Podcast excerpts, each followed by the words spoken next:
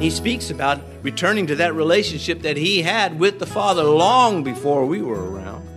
John 15, verse 26 But when the Helper comes, whom I will shall send to you from the Father, the Spirit of truth that proceeds from the Father, he will testify of me. That's what he does. He testifies of Christ. Well, what are we supposed what are we supposed to be doing with everything we do? Testify of Christ.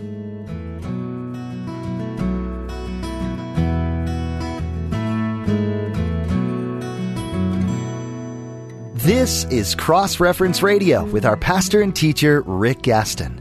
Rick is the pastor of Calvary Chapel, Mechanicsville. Pastor Rick is currently teaching through his series called The Believer's Basics. Please stay with us after today's message to hear more information about Cross Reference Radio, specifically how you can get a free copy of this teaching. Today, Pastor Rick will bring us part two of his message called Holy Spirit in John chapter 14. Jesus still speaking in his discourse on the Holy Spirit to his disciples. He says, I will pray the Father, and he will give you another helper. There's that word, parakletos, that he may abide with you forever. That's a long time because he is eternal, because he is God, the Holy Spirit. And there in that verse in John, again, we have the Trinity. I, Jesus Christ speaking, mentions the Father and he mentions the Holy Spirit. Again, in the same chapter, John says in verse 26 of John 14. But the helper, the parakletos, but the helper, the Holy Spirit. So he, he clarifies this. He makes it very clear I am speaking to you about the Holy Spirit, whom the Father will send in my name.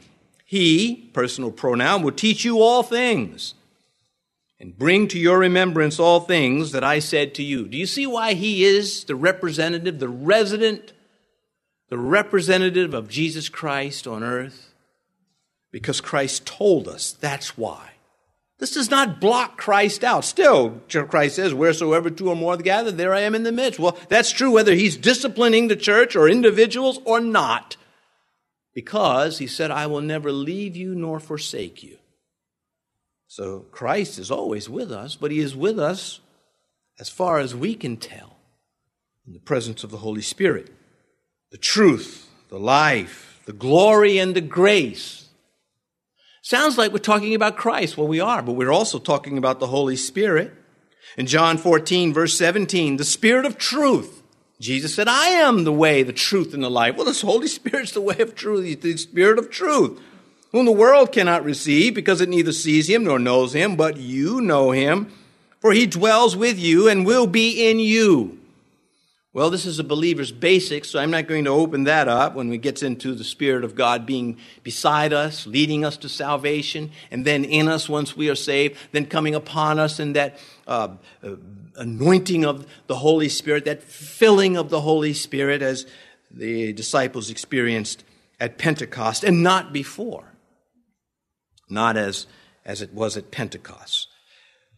Romans chapter 8, verse 2 tells us that he is the spirit of life. Again, Jesus said, I am the spirit. Uh, well, I mean, pardon me, I am the truth. I am the way, the truth, and the life. He's a lot more, too. But Romans 8 says, For the law of the spirit of life in Christ has made me free from the law of sin and death. The Holy Spirit working in, inside. is not a competition. Some of you married couples need to learn that. Marriage is not supposed to be a competition. The wife is not trying to be one of the guys. And the guy certainly isn't trying to be one of the girls. If we can remember this in church, in our Christian walk also, a key to good relationships is that it's not a competition. We are working together in rhythm. Uh, that's the goal. First Peter chapter 4 verse 14 If you are reproached for the name of Christ blessed are you. For the spirit of glory and if God rests upon you. So you catch that the spirit of glory. That's the Shekinah in the New Testament. Say again. There, there, you, you cannot you cannot fragment the Godhead It's only presented to us in such a way that we can begin to understand God enough to serve Him with our whole heart, mind, soul, and strength, and to find that He is distinct from everything else that we know. Hebrews 10 29, of how much more worse punishment do you suppose he will be thought worthy who has trampled the Son of God underfoot, counted the blood of the covenant by which he was sanctified a common thing, and insulted the Spirit of grace? Well, you cannot insult an it, but you can insult a person. You, you can't really insult an animal. You can get them pretty angry, but you really can't. You, no animals, you, you hurt my feelings. You, you, you, you're speaking lowly of me, and I don't appreciate it. Well, animals don't think that far. It's all instinctive with them. I'm not saying they don't have feelings and they blush and, you know, and they're cute and all that. I'm not taking any of that away. But not on this level. The Spirit of grace. And so He gives strength. He gives strength to love. You're going to need that if you're going to follow Christ. He gives us courage. You're going to need that if you're going to follow Christ. And of course, He gives us power, energy to pull it off. But this is not a one time boom, you got it. It has to be refreshed often because of the flesh, the sinful nature that we are saddled with in this life. And so when Paul says God has not given us the spirit of fear, but of power and love and a sound mind. He's very serious about this. He'd been living it himself. How many times did Paul, even at one point in Corinth, God had to, uh, the Lord Jesus came to Paul and said, Paul, don't worry. Stop being afraid. I've got people in this town. Now, the Lord, when He says, don't be afraid, that doesn't mean, well, you won't get a few stonings here and there. He just says, in the face of those stonings, be brave. Carry out the mission. What is the objective, Paul? To preach Christ. That's what I want you to do without the fear and certainly without the insanity. Another verse that a lot of Christians, I think, uh, don't contemplate because sometimes we find our brothers and sisters, or those pretending to be brothers and sisters, I don't know, we find them not of a sound mind and blaming the Holy Spirit for it. And that is a contradiction to what the Bible teaches. Loveless Christians are a contradiction to Christ. And each one of us needs to understand that. I think sometimes I look back, I say, you know, I, if I'm sitting on the other side of what I'm preaching right now, I, I could be saying, yeah, I fail there. But in all fairness to God, I can also see a lot of victories that I have that I would never have without Him, that otherwise would not be mine. So it does work in spite of some of the failings, there are so many victories. Let me tell you about all the times that I've been loving to people that I like to slap. First, okay. list of names because I keep a list. No, I don't. Well, he proceeds from the Father, sent by the Son, as the Son proceeds from the Father. Just read John chapter 17, Christ's prayer. And he speaks about returning to that relationship that he had with the Father long before we were around. John 15 verse 26, but when the helper comes, whom I will, shall send to you from the Father, the Spirit of truth that proceeds from the Father, he will testify of me. That's what he does. He testifies of Christ. Well, what are we supposed, what are we supposed to be doing with everything we do? testify of Christ.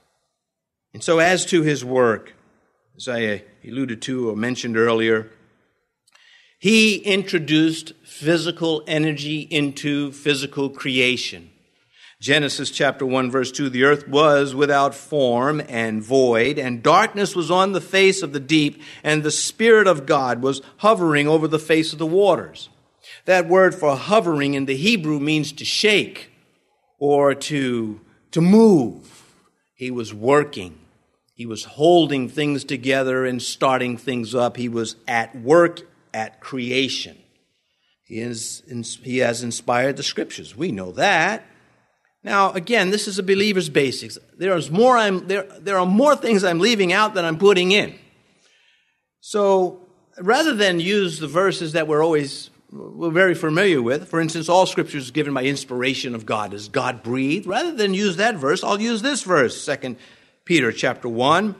For prophecy never came by the will of man, but holy men of God spoke as they were moved by the Holy Spirit. The Holy Spirit moving, doing something at work. Laziness is not a virtue.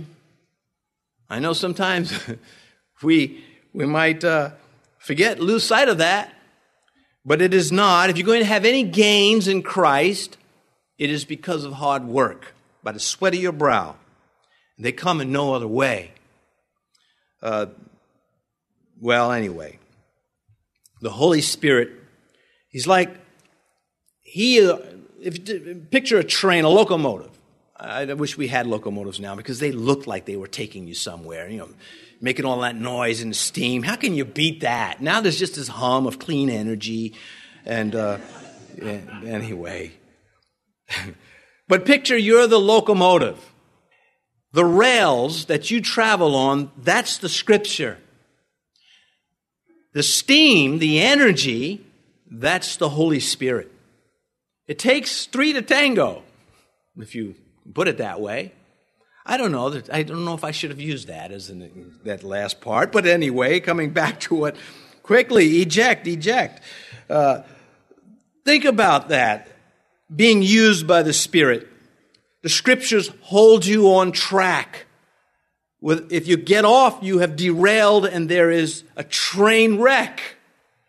But if you stay on the rails and the power of the Spirit is your thrust, your energy, you, the locomotive, will reach your destination. His work is with Christ. Through the Holy Spirit, the incarnation of Christ, the coming of God in human form to earth, was affected by the Holy Spirit. Luke chapter 1, verse 35. And the angel answered and said to her, That would be Mary. The Holy Spirit will come upon you, and the power of the highest will overshadow you. Therefore, also, that Holy One who is to be born will be called the Son of God, which to the Jew is God the Son. I mean, ain't no mistake about that. If you walked into a synagogue and said, I am the Son of God, you would get a beat down if you could not back it up. And Christ had to deal with that throughout his walk. Because you, being a man, make yourself to be the Son of God with the charges against him. Make yourself equal with God, they said. And he was saying, Hey, the shoe fits, the sandal fits. I am the Son of God. And my miracles are testimony to that, as well as my virtuous life. You got nothing on me. They should have said, you know, he's got a point. We need to submit to him. There's no one like him. And so there we see the Holy Spirit with the Holy One at the conception or the giving of the Spirit, I should, I should say.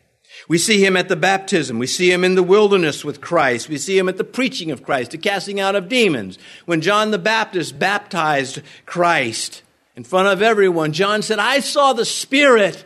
It was like a dove coming down upon him. John told someone that because it appears no one else saw it but John. Then in the wilderness, of course, the Bible tells us he was led by the Spirit into the wilderness. Mark uses the word driven because Mark is writing to Romans. And Romans, in those days, what they understood was work and hard work. All roads lead to Rome. Well, who built those roads? A lot of work goes into building a road. You don't just get the weeds out. You have to, you know, there's a lot more involved. And they understood action. And so when Mark writes, he said that he was driven by the Spirit. Yeah, we got that. Luke, of course, and John, he was led by the Spirit.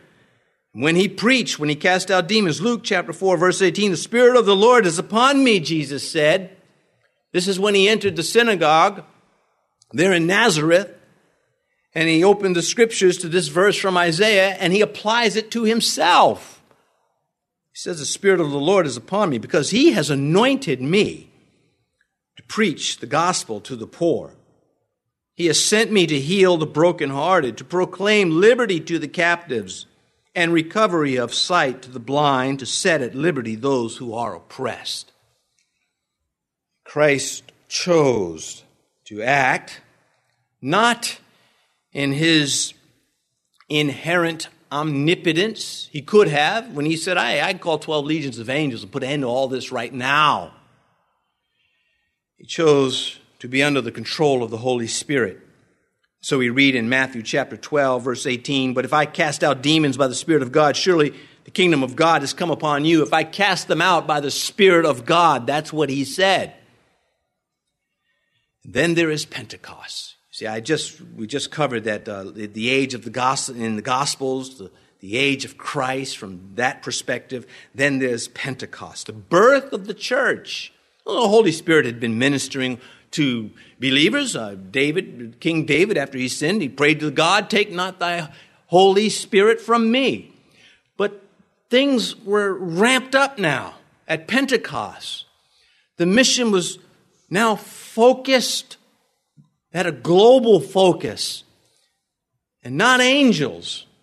Angels were not assigned the delivery of the gospel. We, sinners, are assigned the delivery of the gospel. And so the human spirit at Pentecost was now indwelt by the Holy Spirit in a way that had everything to do with pointing to Jesus Christ. When Adam sinned, the Holy Spirit departed. You could say the lamp went out. But at the time of conversion, the Spirit returns to the human that would have him, and he indwells the human spirit. He relights the lamp.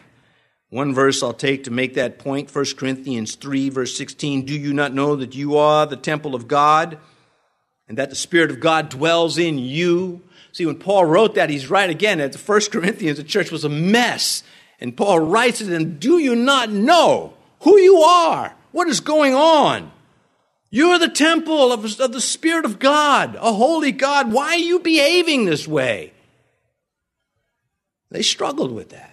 Paul makes a trip to Corinth to try to straighten things out. That, that didn't go well. And you know, if you've ever been involved in trying to repair a broken relationship, you make mistakes. You say, Let me, I don't know if I should do this or say this, but I'm going to, maybe it will work, and it's a disaster.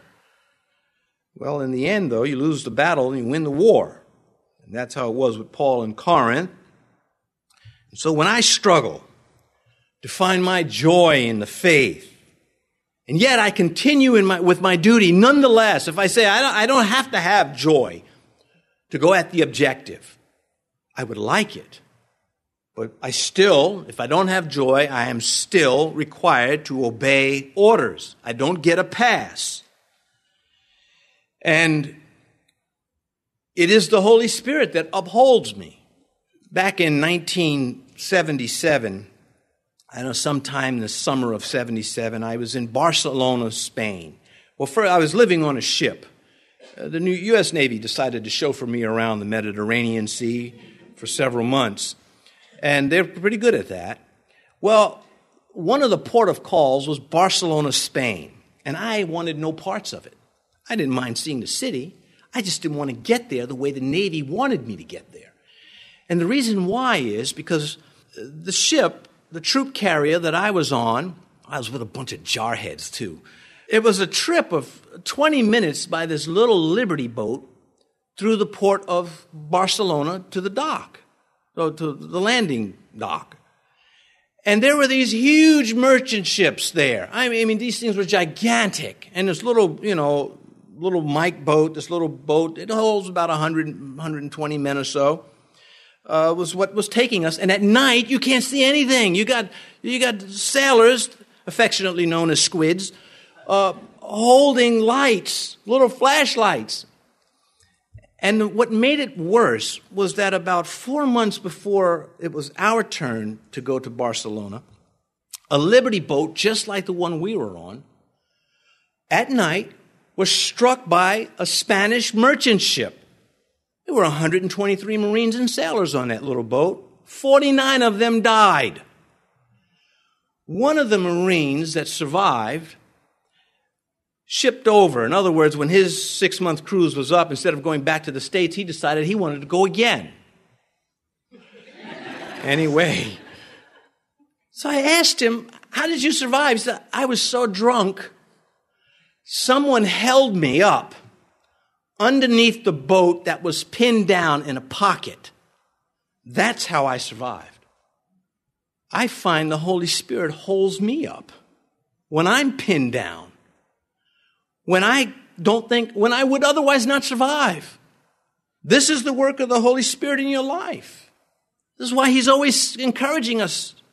You know, dragging the knuckles is not good for you.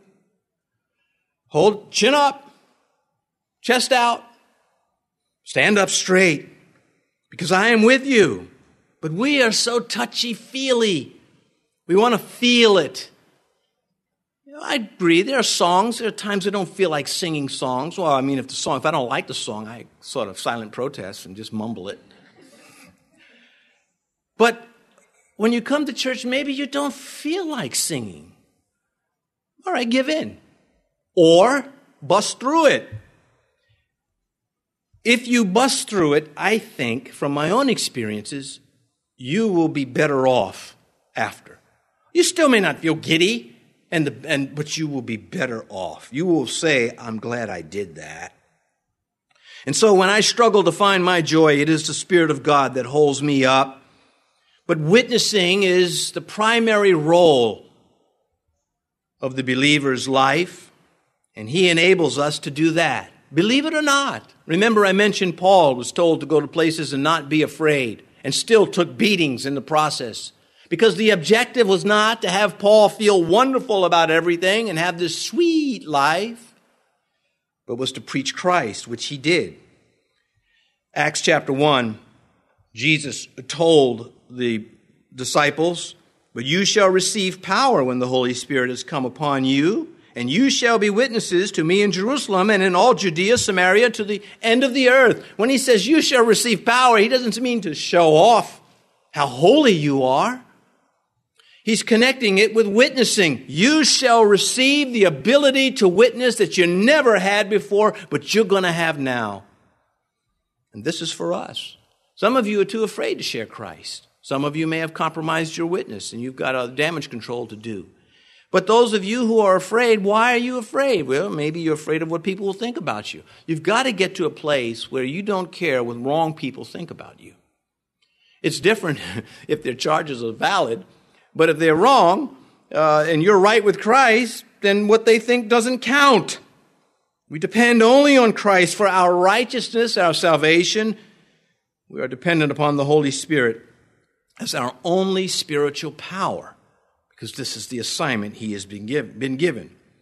Christ came into the world to glorify the Father. The Holy Spirit was sent into the world to glorify the Son. John's Gospel, chapter 16, verse 13 and 14, when He, the Spirit of truth, has come, He will guide you into all truth, for He will not speak on His own authority. But whatever He hears, He will speak, and He will tell you things to come. He will glorify me, for He will take of what is mine and declare it to you. The role of the Holy Spirit is about lifting up Jesus Christ. Jesus said, If I be exalted, I will draw all men to me. All men who will receive it will come. This is the process that we have been invited to enjoy, entrusted with, blessed with. Salvation is the work. He is at work in, in salvation. The whole redemptive work was in the Spirit of God. Hebrews chapter 9 verse 14. How much more shall the blood of Christ through the eternal Spirit who offered himself without spot to God cleanse your conscience from dead works to serve the living God? As opposed to idols and little statues and other little things that everybody else was worshiping, our God is living and he is not to be communicated in statue form. John 16 verse 8 when he has come, he will convict the world of sin and of righteousness and judgment to come. As I mentioned earlier, this is what he does, and this is what we are to do when we share the gospel, because we also give the solution.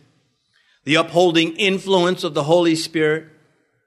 You, you know, you're not guaranteed these things if you don't exercise them. They're not automatic, they are automatically made available but if you do not avail yourself, if you disqualify yourself, then you miss out.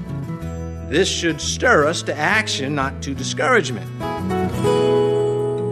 Thanks for joining us for today's teaching on Cross Reference Radio, the daily radio ministry of Pastor Rick Gaston of Calvary Chapel, Mechanicsville in Virginia. We hope you've been blessed by this Believer's Basics series, exploring the fundamentals of what it means to follow Christ. If you'd like to listen to more of this series or share it with someone you know, please visit crossreferenceradio.com. We encourage you to subscribe to our podcast too, so you'll never miss another edition. Just visit crossreferenceradio.com and follow the links under radio. Again, that's crossreferenceradio.com. That's all for today. We hope you'll tune in next time to continue studying the Word of God right here on Cross Reference Radio.